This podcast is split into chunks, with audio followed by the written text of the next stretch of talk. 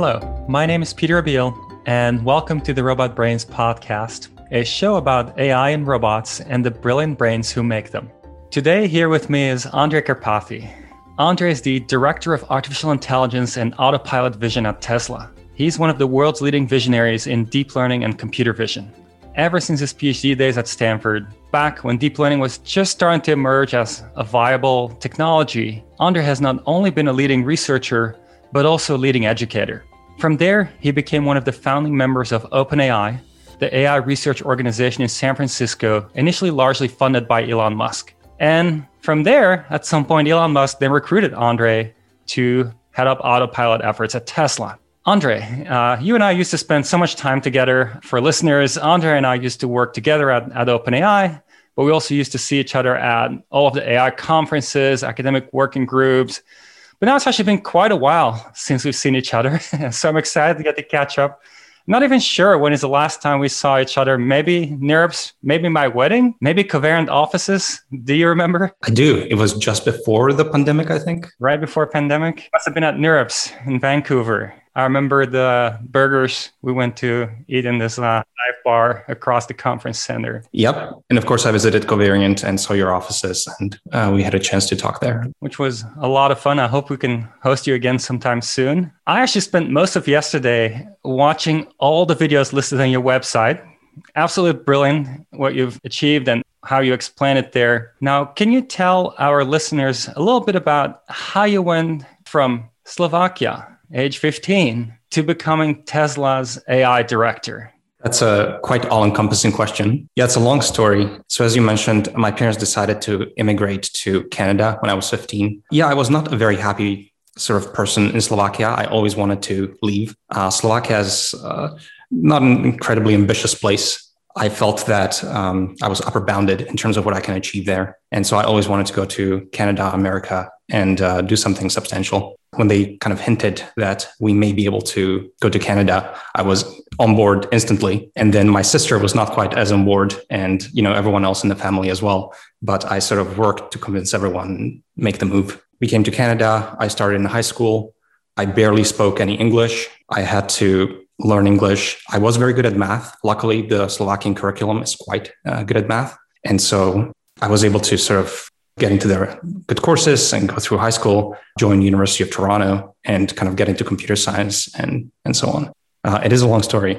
It is a long story, but I think there are some really interesting parts to it. For example, somewhere I read that Geoff Hinton at Toronto is the one who first showed you neural networks.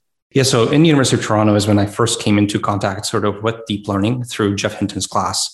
And he taught a class. And at the time, this was very, very simple, primordial deep learning. So we were looking at little digits, white on black, 3, 2, 4, 1, and we're trying to recognize, those digits.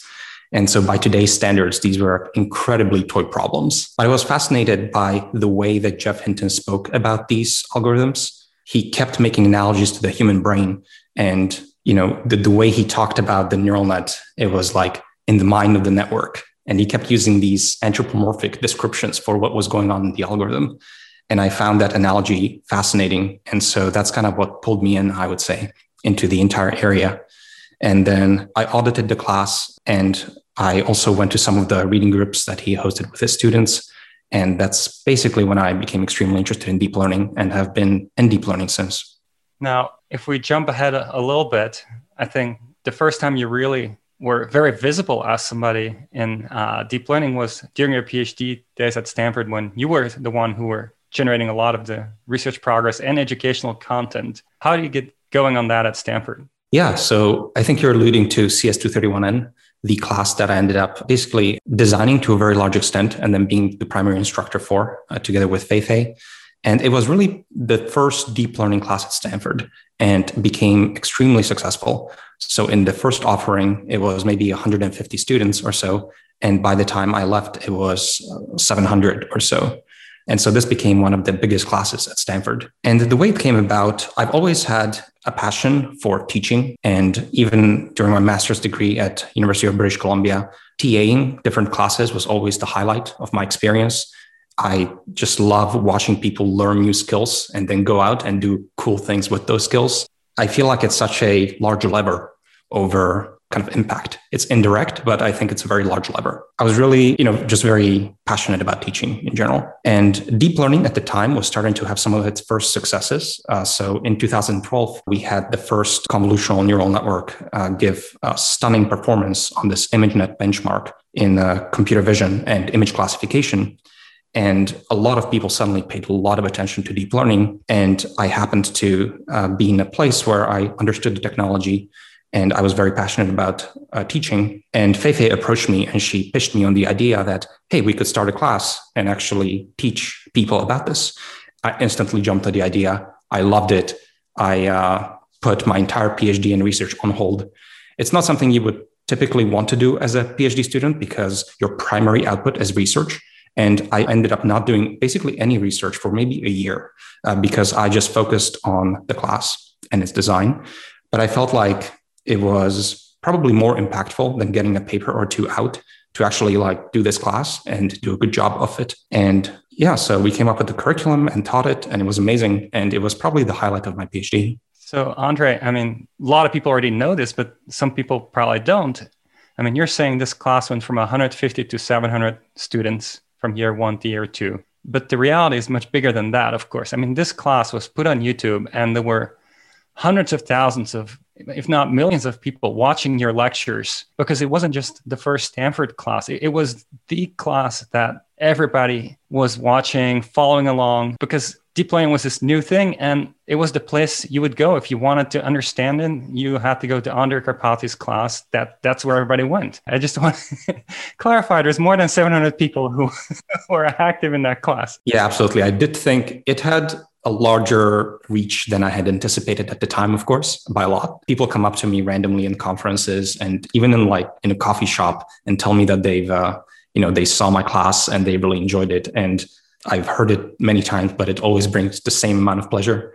And so I feel like that was a very good investment in time. Very proud of it. When you go and check out one of Andrej's videos, the most frequent comment is just two words, my hero. That's, you opened up a whole field for so many people that was hard to access. And all of a sudden they could be part of it. Now, how would you explain that moment that triggered you teaching the class? You said ImageNet happened in 2012. What happened there? What was that all about? Yeah. So as I mentioned, when I first encountered deep learning in Geoff Hinton's class, we were working with these tiny black and white images. So these are tiny 28 by 28 images where you have like a single digit, like a 7 or a 6, and we're trying to recognize like what it is.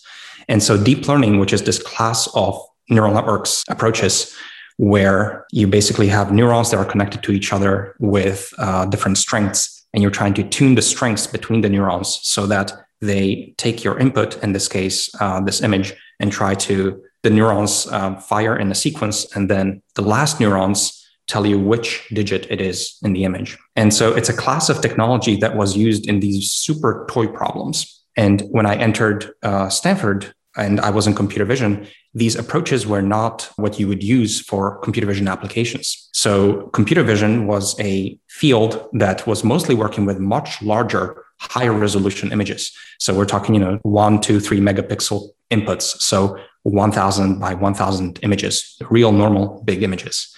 And it was thought, and there was a very different class of approaches to how you, attack computer vision problems in those settings. And so at the time, no one was using deep learning in computer vision. Deep learning was this branch of machine learning out there somewhere.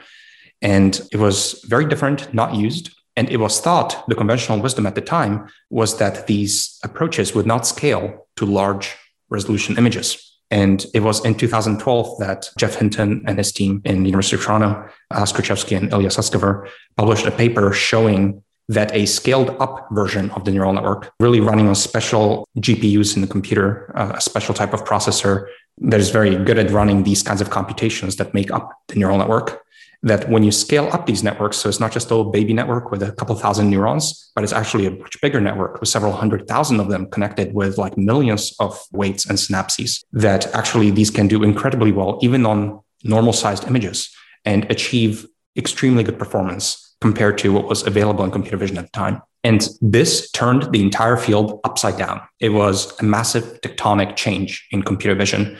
So if you visited a computer vision conference in 2012, there would be basically like one or two papers on deep learning. But if you visited 5 years later, it would be one or two papers that are not deep learning. It was a complete upheaval. And today, of course, you would not dream of doing computer vision without deep learning.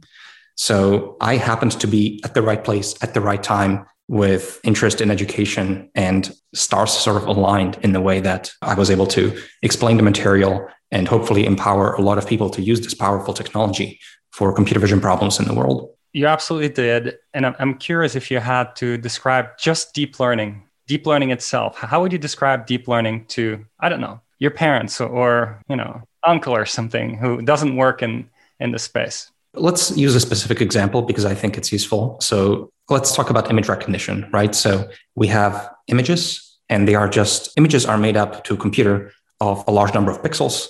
And each pixel just tells you the amount of brightness in the red, green, and blue channel at that point. And so you have a large array of numbers, and you have to go from that to, hey, it's a cat or a dog. And typical conventional software is written by a person, programmer, writing a series of instructions to go from the input to the output. So in this case, you want someone to write a program for how do you combine these millions of pixel values into, like, is it a cat or a dog? Turns out no one can write this program. It's a very complicated program because there's a huge amount of variability in what a cat or a dog can look like in different brightness conditions, arrangements, poses, occlusions. Basically, no one can write this program. So deep learning is a different class of programming, in my mind, where no one is explicitly writing the algorithm for this recognition problem. Instead, we are structuring the entire process slightly differently. So in particular, we arrange a large data set of possible images and the desired labels that should come out from the algorithm. So, hey, when you get this input, this is a cat. When you get this output, this should be a dog, and so on. So we're kind of stipulating what is the desired behavior on a high level. We're not talking about what is the algorithm. We're measuring the performance of some algorithm. And then roughly what we do is we lay out a neural network. It's a bunch of neurons connected to each other with some strengths, and you feed them images and they predict what's in them. And the problem now is reduced because you're just trying to find the setting of these synaptic strengths between the neurons so that the outcomes are what you want. And so as an example, the 2012 ImageNet model, which was roughly 60 million parameters. So the weights of the neural network were really 60 million knobs, and those knobs can be arbitrary values. And how do you set the 60 million weights so that the network gives you the correct predictions? And so deep learning is a way of training this neural network and finding a good setting of these 60 million numbers. And so roughly the neural network sort of looks at the image, gives you a prediction, and then you measure the error. It's like, okay, you said this is a cat, but actually this is a dog. And there's a mathematical procedure for tuning the strengths so that the neural network adapts itself to agree with you. And so deep learning is basically a different software programming paradigm where we specify what we want, and then we use sort of mathematics and algorithms to tune the system to give you what you want. And there's some design that goes into the neural network architecture and how do you wire everything up. But then there's also a huge amount of design and effort spent on the data sets themselves and curating them. And, you know, because those data sets are now your constraints on the behavior that you are asking from the system. So it's a very different way of approaching problems that was not there before. Everything used to be written by person. Now we just write the specification and we write a rough layout of the algorithm. But it's what I refer to as fill-in-the-blanks programming. Because we sort of lay out an architecture and the rough layout of the net, but there's a huge amount of blanks, which are the weights and the knobs. And those are set now during the training of this network. So that's, I think, the bird's eye view of how this is different. I like the way you explain that. And it's, of course, no coincidence that you're heading up self-driving at Tesla and that you're one of the world-leading experts in this exact discipline of deep learning. There's got to be a strong connection there. So I want to go a little bit towards the Tesla side of things. What was the moment you decided to join Tesla? How did that come about? Yeah, so after my PhD at Stanford, I went to be a research scientist, one of the founding members at OpenAI, which is where we overlapped briefly as well. And I spent about almost 2 years at OpenAI. And by the time of 2 years at OpenAI, I have been doing research for about a decade. So my master's degree, my PhD, and then OpenAI.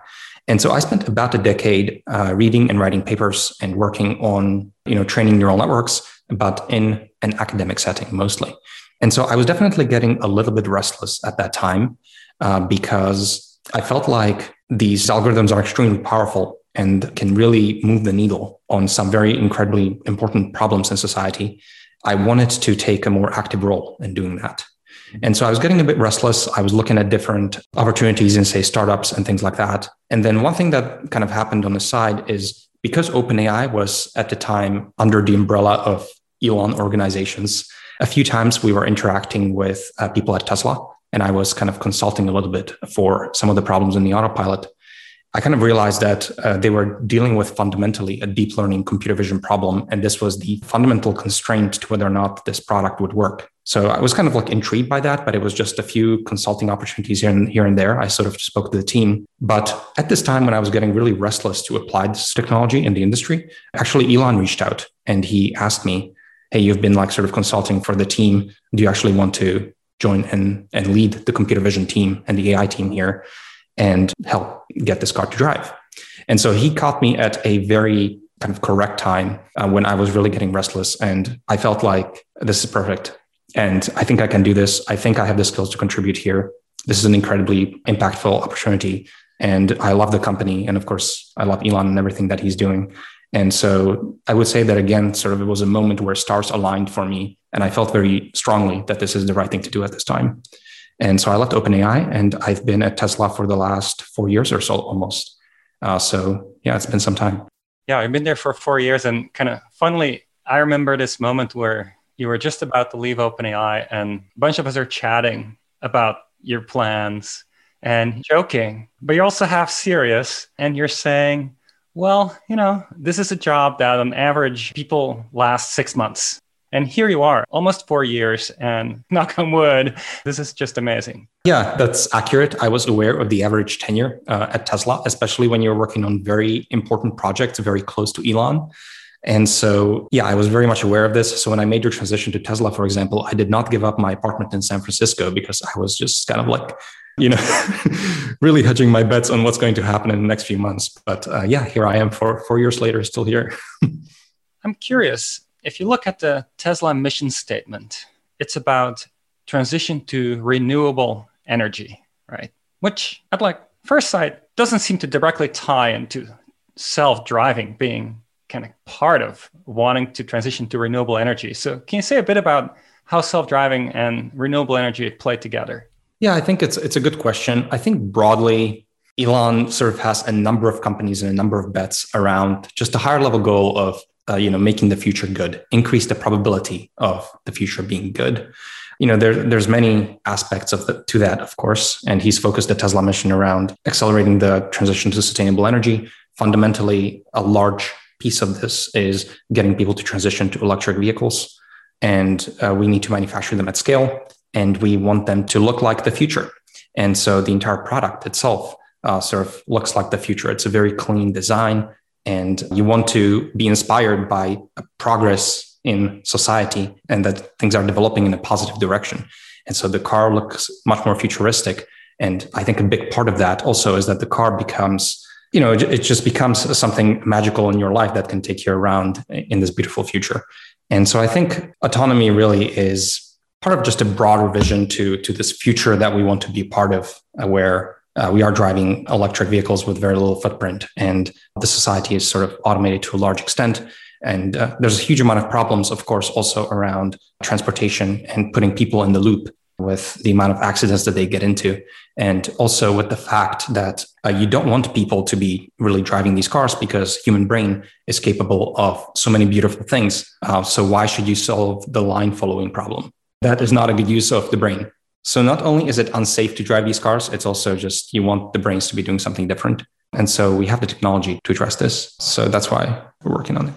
That's really intriguing. The way I'm internalizing this is that if you want people to transition off something they like, people like their existing cars, you can't just tell them, let go of your existing cars and, you know, stop using them. You got to show them something even shinier. That in the process also gets them onto renewable. Yeah, we want people to transition to electric vehicles that are also very competent in the world and transport you around. Before we dive into the technology itself for self-driving, got another question at a higher level, which is, how is it working with Elon Musk? He might well be the most famous person in the world at this point, and you are actually working with him. Mm-hmm. What is that like? Well, he's obviously a very incredible person in many ways. I'm still trying to really map out his superpowers. He has incredibly well-developed intuition, I would say, in many aspects, where he makes the right judgment calls, sometimes in what I perceive to be a lack of information, because he's not fully in detail of all the things, but yet his judgment is extremely good. I still haven't fully sort of understood how that happens.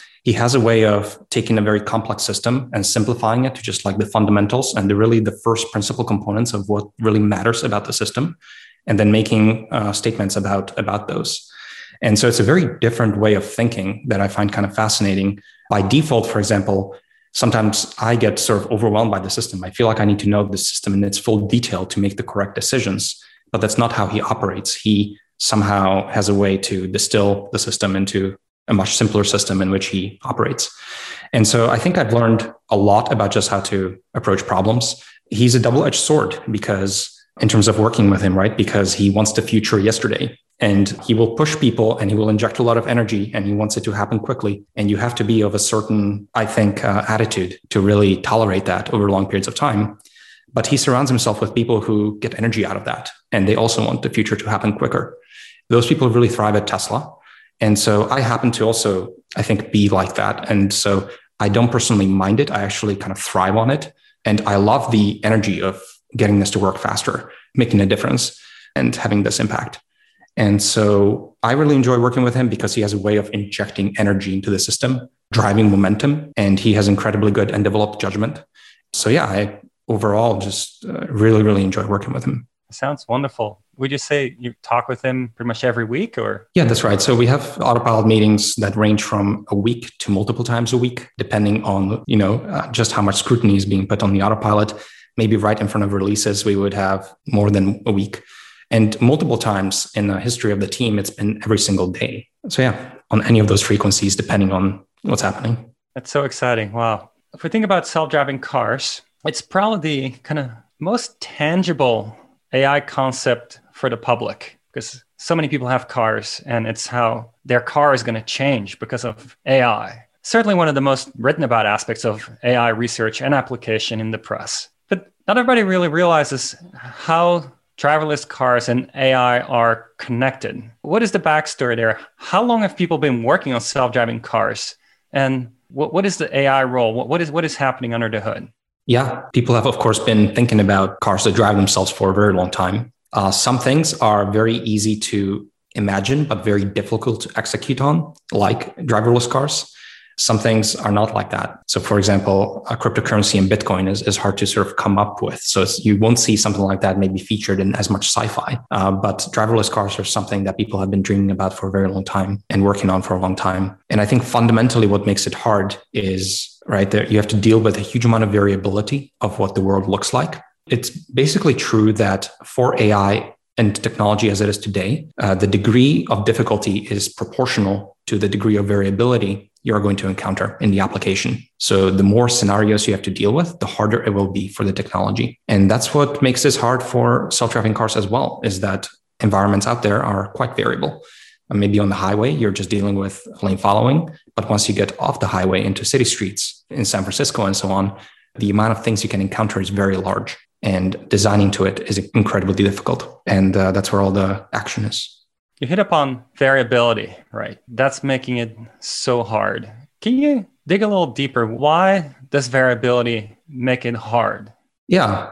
So like I mentioned, like when you're creating these deep learning systems, you are giving them some kind of a specification for how they should act in different environments, in different cases. So, hey, this is a cat, this is a dog.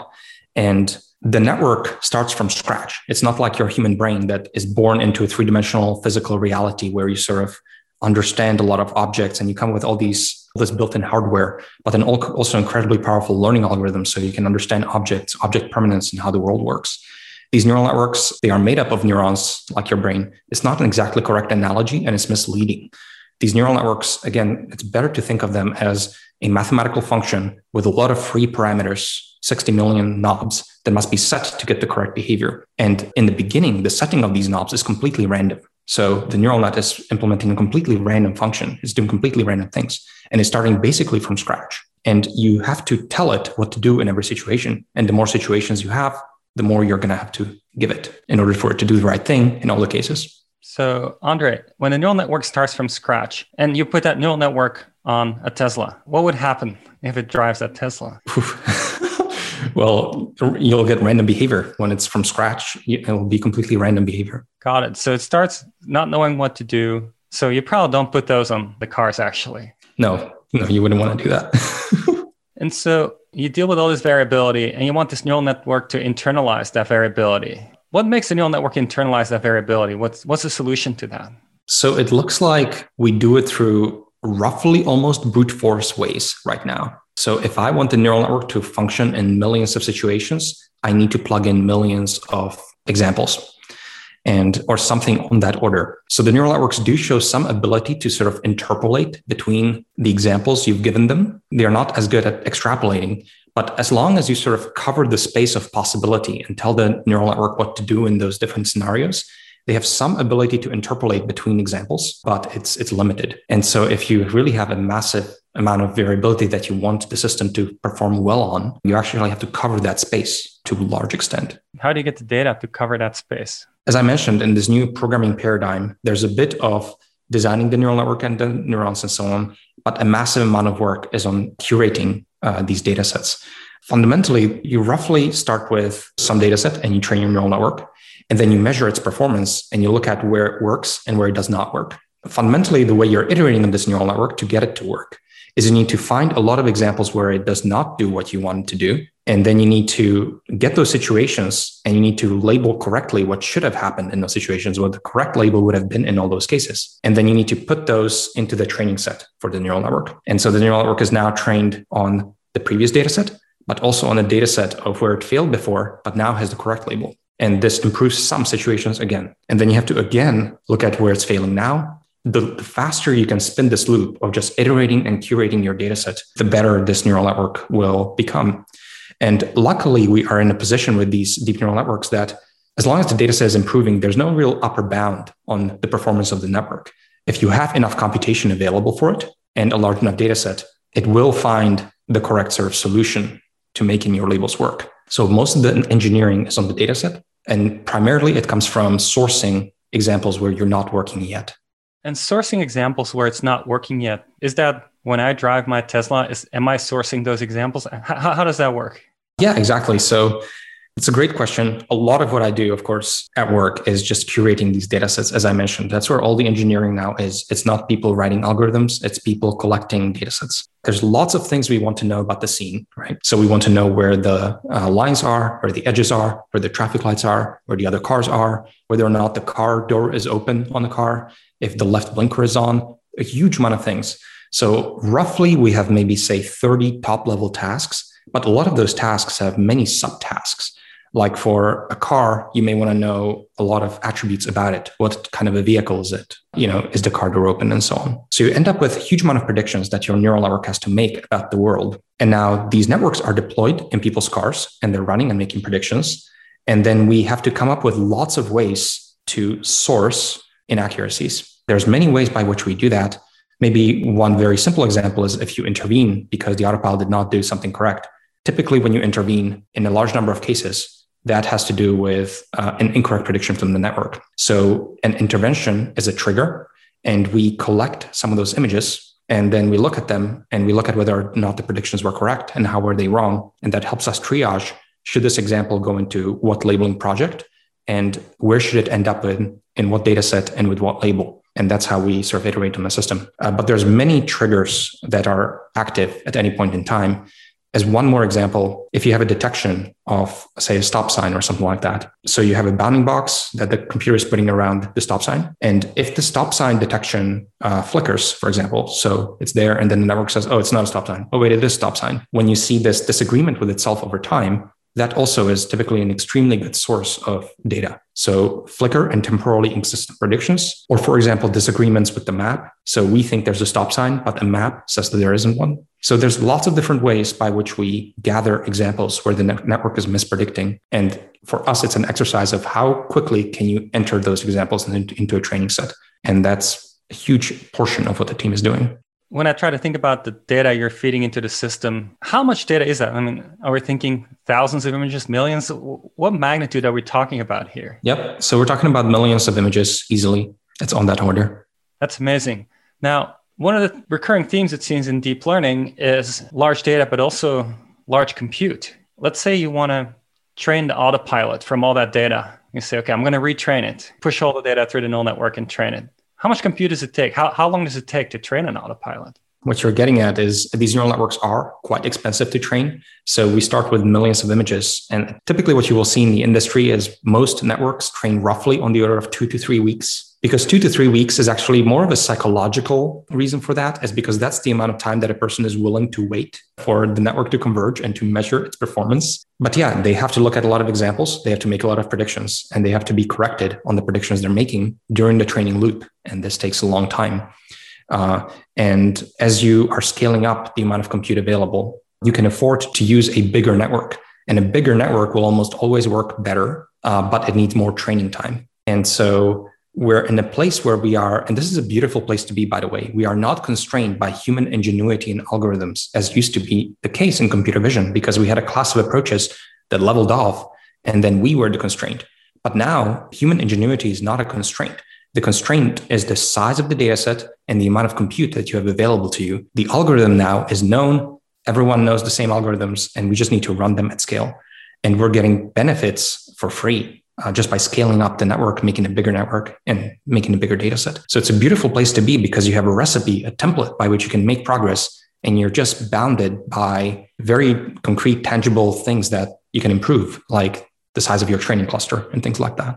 Where I hear you say that the algorithm's understood, that's true. Of course, it still requires some true expertise in the space to understand those algorithms, but you're right, they're not secret. I hear part of what you're saying, it seems like you are spending a lot of your time on the data itself and a lot less on changing the algorithms. What does that look like? I imagine you have a large team that helps with the data and so forth. Like, what does that look like organizationally? Yeah, and I think, like, to your point briefly, it's a good observation that the algorithms, it's not fair to say that they're fully figured out and known. I would say it's more true in some domains than others. Like in computer vision, I think we have a class of algorithms that we're pretty happy with for the simplest image recognition problems. In many cases, for example, you're dealing with robots doing pick and place and things like that. I would say algorithms are absolutely much less known. And so different domains will have different maturity of the technology available. I also want to say that it's not the case that we spend zero time on algorithms. It's more like we spend 25% of the time, not 100% of the time. And the only reason I typically point that out and stress that is because typically people coming from, say, academia have an expectation. So in academia, when you're working with neural networks, typically your data set is fixed because we have certain benchmarks that we're interested in driving up. So your data set is fixed, like, say, the ImageNet.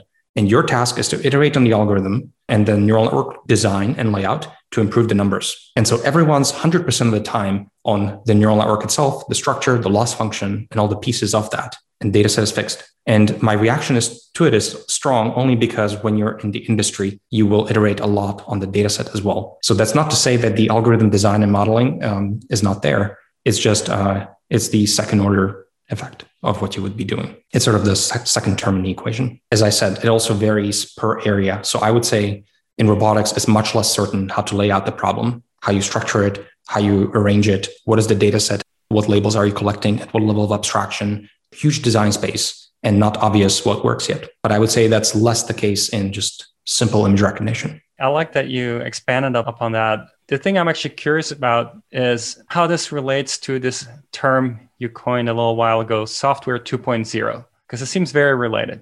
Yeah, exactly. So software 2.0 was kind of like a blog post I published a few years ago. And it was just making the point that, you know, of course, we have a lot of software that's driving large parts of society and automation in a space of information and so on. A lot of the software right now is written by people. So, you know, banking systems and, you know, internet search and things like that. Everything is sort of algorithms developed by people, in principle understood and orchestrated in a certain way. It seems to me basically that with progress in deep learning, you can sort of think of that neural network as a piece of software, but the software was not written by a person. The software was written by an optimization. And so it's kind of like a new programming paradigm that we are not directly writing the algorithm. We are programming the data sets, and the algorithm really is an outcome of this training process or this compilation, which would be sort of the equivalent in typical software. So you would take your source code and you would compile it and get a binary. So here the source code are the data sets. The compilation is the training of the neural arc, and your binary is the final neural net, the weights. And to me, what's happening in society right now is that we are, well, number one, a lot of software that we couldn't have written before is now possible to write, like image recognition systems. But also a lot of software that used to be written by instruction, software 1.0 style, can now be ported over to this more powerful paradigm, to software 2.0. And the programming sort of looks different. And the reason I wrote that post is that it's a little bit of a call to arms to all the engineers, in that we've been programming in the software 1.0 paradigm for 4 or 5 decades. And we have a huge amount of infrastructure to help us program in this paradigm. So we have IDEs that help you write code. They point out bugs. They do syntax highlighting. There's a huge amount of software infrastructure we've built to help us program. But this is not yet the case in this new programming paradigm. So we have to develop completely new tools around data set curation, monitoring, the deployment of these neural networks, the iteration, the fine-tuning. Everything that goes into programming this new paradigm is an uncharted territory. The tools that we have to iterate on these data sets are extremely primordial and I think can be improved a lot. And so really the post was about pointing out that this is not just some kind of a classifier in machine learning. This is actually a restructuring of how we write software, and people have to take it seriously. And we have to borrow a lot of what we've done with software 1.0 infrastructure and that helped us program. And we have to port equivalents into working with neural nets, because a lot of software will start to look like weights in a neural net. It won't be C++ or Python or whatnot. And would you say at this point, when you talk about this neural nets effectively being the program to build a self-driving car, is it just a neural net that's been trained with a lot of data, or are there still other components? Yeah, that's a really good question. So in the car, there are both. Images enter in the beginning, right? And we have pixels of an image telling us fundamentally what's out there in the world. And then neural networks are doing some portion of the recognition. So they're telling you, hey, there's a stop sign, person, etc. But you can't just directly drive on person, stop sign, etc. You have to actually write some logic around how do you take those intermediate sort of representations and predictions. And you want to avoid the pedestrian and you want to stop at the stop sign. And so there's still a lot of software 1.0 code sitting on top of the neural net. And that code is basically reacting to the predictions so that it speeds up, slows down, turns the wheel to stay in the lane line markings and so on. What I have seen in the history of the team since I've joined in 4 years ago is that, and this is also why I think, is that really we've been porting a lot of the functionality from the software 1.0 land into the neural network.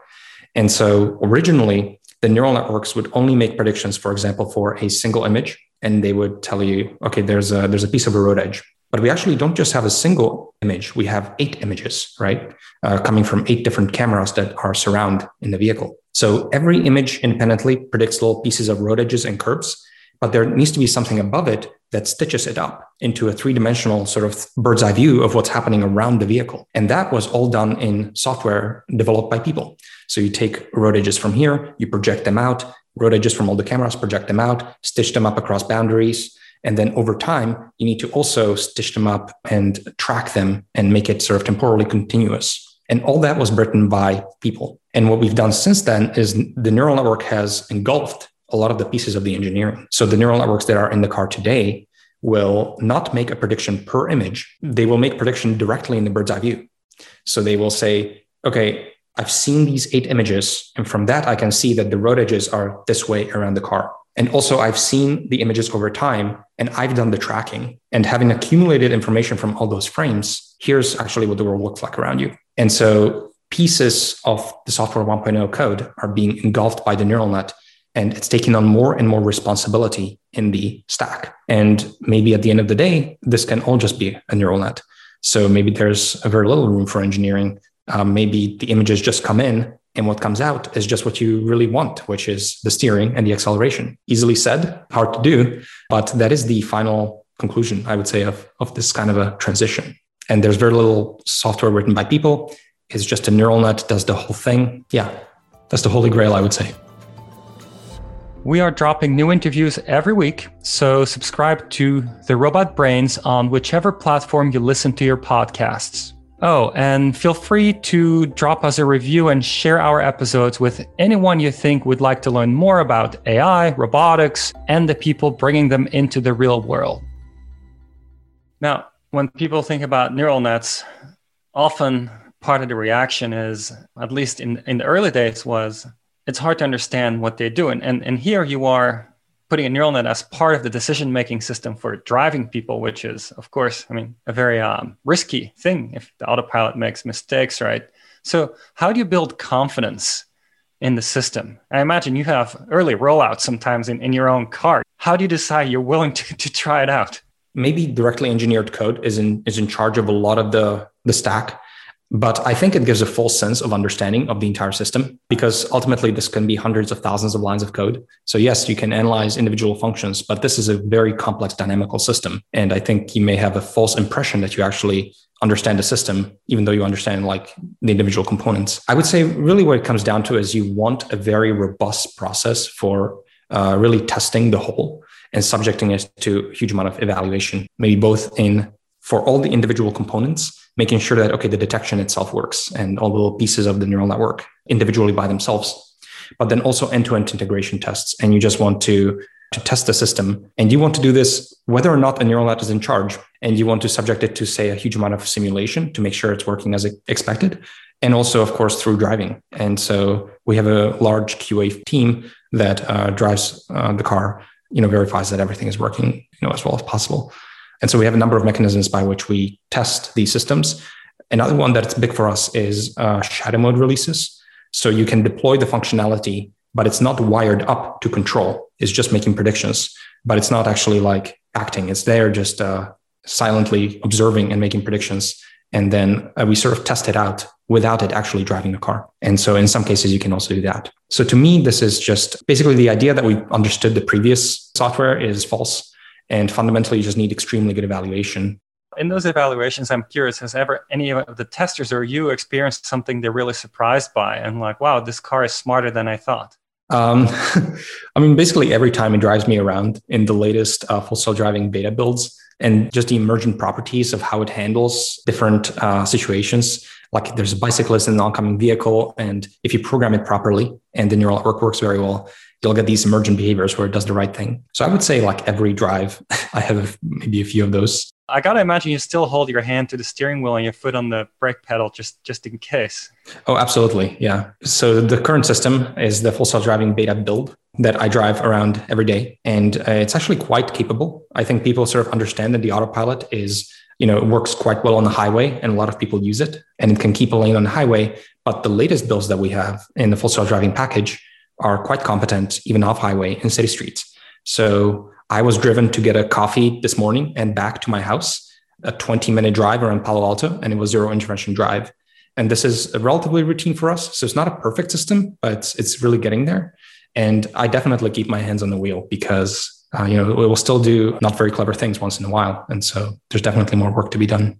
Now, of course, whenever it makes a mistake, in some sense, that's high value, assuming the person takes over correctly, of course, because that gives you the most valuable data, the missing pieces of the puzzle.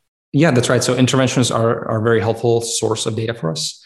And, as I mentioned, there's a lot of other ways that we can also get data where the network is misbehaving.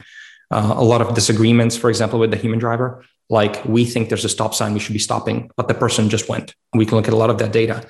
And maybe half of the time, it's people just running a stop sign. We see a lot of that.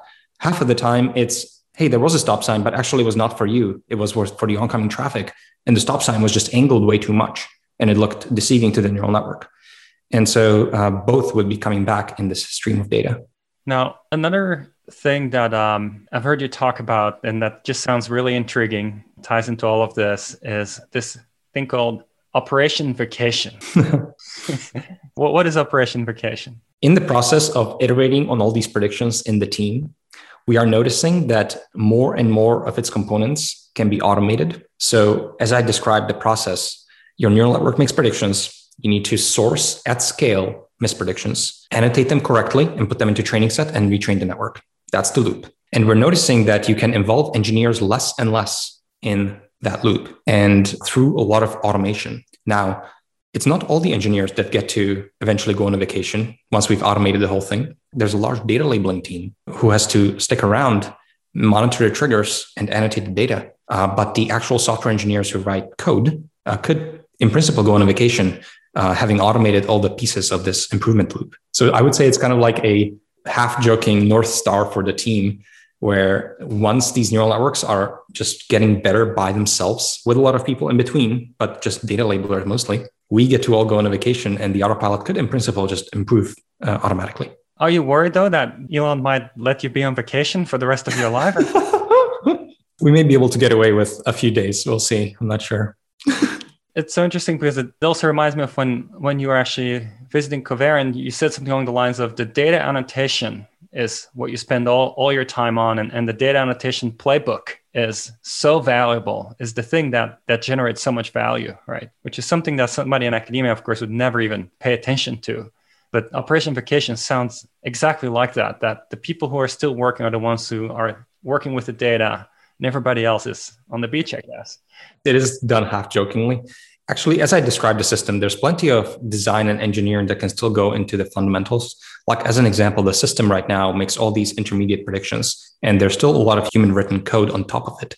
And this human-written code is very difficult to write, and it's brittle, and it will not fundamentally, I think, scale to where we need it to be if you really want 99.99% of accuracy and comfort. There's some challenges that sort of remain, I would say, on the modeling front. And so we'll be busy with those. But if you're just talking about the perception system itself, I think its improvement can be just improved autonomously just on the raw detection itself. But yeah, as you mentioned, data annotation is not something you would do as a deep learning engineer. We spend a lot of time on it. I actually have an entire data labeling org that we've grown inside Tesla, because this is so fundamental to what we do. A typical approach would be that you outsource it to third parties. We don't do that. We have a highly professional, highly trained workforce that curates our data sets. And we think that this is the right way to go because this is just a new software programming paradigm. Again, these are our new programmers in the software 2.0 land. And so they have to, when they're annotating examples, they're telling the system how to interpret the scene, and they are quite literally programming the autopilot. So we invest quite a bit into the org, and we keep it close, and they collaborate with the engineers very closely.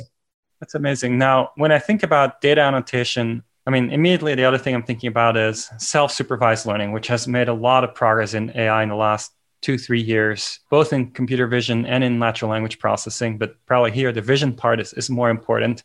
And so I'm curious about your thoughts on the role of self-supervised learning. Maybe you can first define for our listeners, what is self-supervised learning? Here's the issue with the current technology, basically, is I can get almost any arbitrary detection to work at this point. And this is just technology, but I need tens of thousands of examples for it. So if I need to recognize fire hydrants, absolutely doable. I need 10,000 examples, 50,000 examples, and I need to do a bit of data engine to pad out the data set. And I know this will work with a neural network. This is just technology. But there's a lot of things you want to recognize. And it feels silly to have to redo this work of like, hey, 50,000 times, this is a fire hydrant from all the possible rotations and all the possible brightness conditions. It just seems so silly. And so this is where the analogy again with the human brain breaks, in that for a person, you show them a fire hydrant and they sort of get it. It's the yellow things on the side of the road. That's not how our current technology works. It needs a really good coverage of fire hydrants.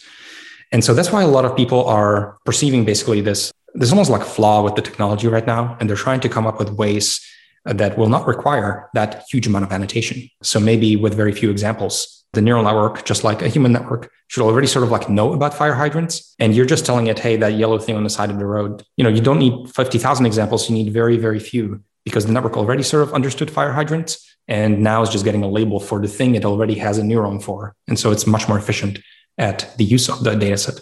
So Andre, when you say the network already kind of understood fire hydrants, but was never told what they are, but where does that sort of understood it already come from? Exactly. So that's where self-supervised learning is about, is how do you train on a large collection of examples that did not have to go through human annotation effort? Maybe people didn't go in and they didn't put bounding boxes around fire hydrants. Maybe it's just a huge amount of data and fire hydrants are featured in some of it. And maybe there are other objectives than explicit matching of human annotation that we can use to pre-train these networks so that they develop these representations. So there's many ways that people are trying to arrange it. As one example of many that seems to work relatively well is, for example, you could try to predict the future. And so it's not that we don't use labeled data. It's that we are using data that is annotated for free. Because when you have a video of what happened in the world, you sort of have the future and came for free in the data stream. So you're still training the network to predict a thing, just like normal supervised learning, but you happen to have that thing for free without human effort. And so self-supervised learning is a class of approaches that try to leverage the structure of the data and try to take advantage of the free supervision that we have just in the raw data streams, instead of to sort of get the networks to arrange themselves into configurations that kind of understand the world so that it's much more efficient per label to train anything else. Fire hydrants might not be like the best example, but as an example to predict the future, you have to actually understand the layout of the entire scene and how people and cars move and interact. And so this prediction problem forces the neural network to understand that, hey, there are cars, they move around. There are people, they move around. They avoid these areas. And so when I need to predict the future, I need to actually parse the scene to do that properly. Yeah, there is a class of approaches, and we have tried a number of them. I do find that in these incredibly valuable applications, just paying for the labels is often the right way to go, instead of paying researchers. But I think I basically kind of agree with that. Yeah, it's not ideal. And there are some techniques that, as you mentioned, are seeing quite a lot of traction. And we have experimented with a number of them internally at Tesla. That's really exciting because, I mean, the way I also see it is that once you go self-supervised, you can use infinite data effectively because all data works, right? You have to be careful though, because more data is not always better. If you add boring data into your data set, you may actually be diluting your data set, right? Because your neural network will train for, like I mentioned, 3 weeks, and it's going to see some number of examples in its training. And if a lot of the examples are boring, it's not going to learn a lot. So you actually want to be very careful with and this is why I talk about curation of data sets. It's an active process of adding hard examples and subtracting the easy examples often. And a very easy way to see this is, of course, if I had just a single image in my massive data set, of course, that's not helpful. So you really want to pad out the variability. And that's why I use active terms like curation when I talk about data sets. It's an active process to curate this data set. One thing that Tesla has also announced is building their own chips for AI compute. Why does that matter? So there's many possible answers to that, of course. I think to a large extent, Elon sees AI as just a fundamental pillar of a lot of this technology and wants to invest into internal teams that develop a lot of this technology and co-design everything. Tesla is definitely about vertical integration and squeezing out a lot of juice from the benefits of that. To a very large extent, of course, we own the entire manufacturing of the vehicle in the factory. And then we own a lot of the pieces of, the hardware itself, how's it pointed, all the design decisions.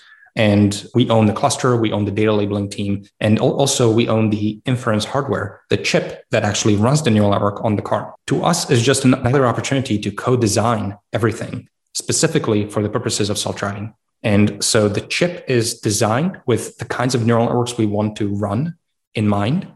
And the hardware itself is just targeted to the operations that we want to run and do that very efficiently. And so really it's just it's a theme of Tesla, and it allows us to co-design all the components to work together towards a single goal, in this case, full self-driving. When I think about chips for AI compute, I tend to think there is training and then there is inference, as you alluded to, which is when it's used for driving. Are you using both? Is it just inference right now? Yeah, good question. So as you mentioned, you will typically... I guess hardware for deep learning actually kind of has two broad areas now. There's hardware you would use to train neural networks, and that looks very different from the hardware you might want to use to run a neural network. So running a neural network is computationally much more straightforward thing. The neurons just have to fire in a sequence. If you're training a neural network, there's a lot more that goes on there because you have to run the neural network forward, but then you also have to implement the backpropagation algorithm, and you have to run the backward pass, and you have to update the weights. And there's a lot of technical details as to at what precision do you run all this mathematical precision in terms of the numbers involved. And so there's a lot of details that make the training a much more heavy endeavor and the testing, the inference, a much simpler endeavor. And so, as you mentioned, we currently have a chip for inference that we own and we've designed and is in all the cars. And we are also working on a training computer. And this is Project Dojo. And Elon has sort of alluded to it on a high level a number of times. And it is really just pushing this co-design even further. And we have a rough understanding of what these computational workflows look like for training neural networks for the autopilot. It's a massive amount of video training we are building a chip directly sort of designed for that kind of a computational workload. And so, yeah, that's absolutely an active project currently at Tesla. I'm curious about your thoughts. I mean, you were at OpenAI, you're one of the founding members, and OpenAI somewhat recently raised $1 billion with specifically compute in mind. And so I'm curious about that strategic angle also. Is that something on your mind, that more compute is the only way to succeed in AI? Yeah, I think more compute is one of the fundamental limiting blocks right now for a lot of things, for a lot of domains. OpenAI is right now focused on, for example, natural language processing. For example, with their most recent work on GPT. So what they're doing there is it's a language modeling task where the neural network is generating language text. And so you can get, you can feed a text and it will continue text, or you can ask it to produce text with certain properties, or it will answer your questions, or it will talk to you. So what's happening there is the algorithms, again, in this setting are actually quite well known and understood. As you mentioned, the neural network takes the form of this transformer. You're training it in a very kind of standard regime with backpropagation, stochastic gradient, and so on. So that's understood. So the algorithms are not the bottleneck for them. The data set is also not a bottleneck for that class of problems because we have the internet with a huge amount of text. So in that regime, also, you are not upper bounded by data sets, but you are upper bounded by the compute available to you, which really restricts the size of the model that you can actually use. And like I said, in deep learning, we are blessed with algorithms that seem to continue to work better and better as you just make them bigger. You're literally just adding neurons into the system and it works better. And so OpenAI is primarily gated by compute in this setting. If they could train a bigger network, it would work better. And that's not the way it used to be in AI. We used to be bottlenecked by algorithms. And so what a beautiful place to be. If they could just run a bigger network, it would work much better, and the results would be even more magical. And is that true for Tesla also? Yes, I would say so. And neural networks have this property in general that, yeah, if you make them bigger, they will almost always work better. And, you know, in the limit, you can, for example, use, this is slightly more technical, but you could use model ensembles, you could use dropout, and a lot of techniques to basically make sure that these models work better when you scale them up. And so we are also limited by compute to a large extent, and we have to be very creative in how we squeeze out all the juice from all the flops that we have available on the car. And so that's the case also on the car, but also during training for us, right? So you want to train as big of a network as possible. And for us also, you have to consider the data set and to whatever extent that is a bottleneck, and the algorithms and the models and to whatever extent that is a bottleneck. And so for us, for example, we do a lot of manual labeling, but we are also looking into ways that you can train on data without having to label with a human. You can use sensors, expensive sensors, to annotate your data. Maybe you have a few cars that drive around with, say, radars or LiDARs or any other sensing suite you want that gives you extra information about the scene. And that can function as annotation for computer vision. And so computer vision can be matching those sensors and imitating them. And so you have sensor annotation, human annotation, or self-annotation, like predicting the future. And so all of those are knobs and kind of algorithms you could play with. Now, Tesla is not the only company trying to build self-driving cars. There's other efforts out there. Sometimes, at least in the media, it's depicted as a bit of a race of who's going to get there first and so forth. And how do you see the Tesla effort different from the other efforts? It's a very good question because it is very different and it is not obvious.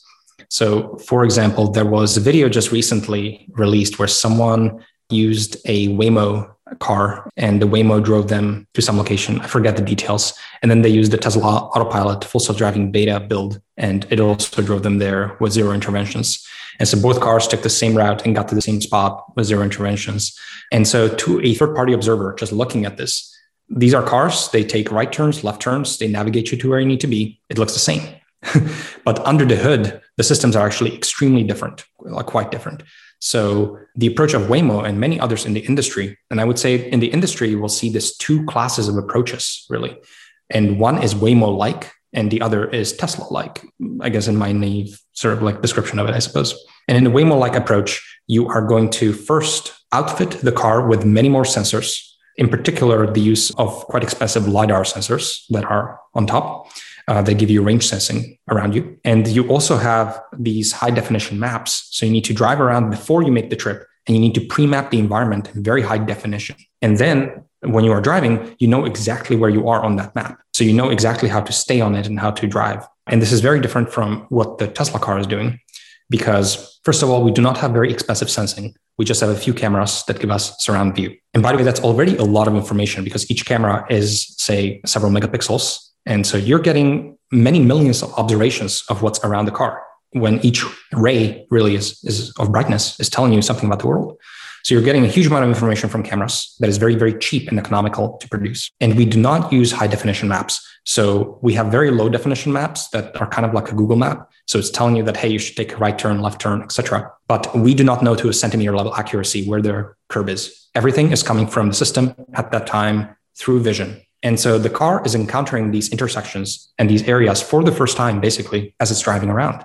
And it needs to look at the images and needs to decide, these are curbs, these are lane markings, this is how many lanes there are, this is where I should be to take a left turn. And so it's a much higher bar, much harder to design, but it's also much cheaper because the sensor suite is just cameras. And it's not specific to a location that you had to pre-map. So our system is very cheap and it will work anywhere.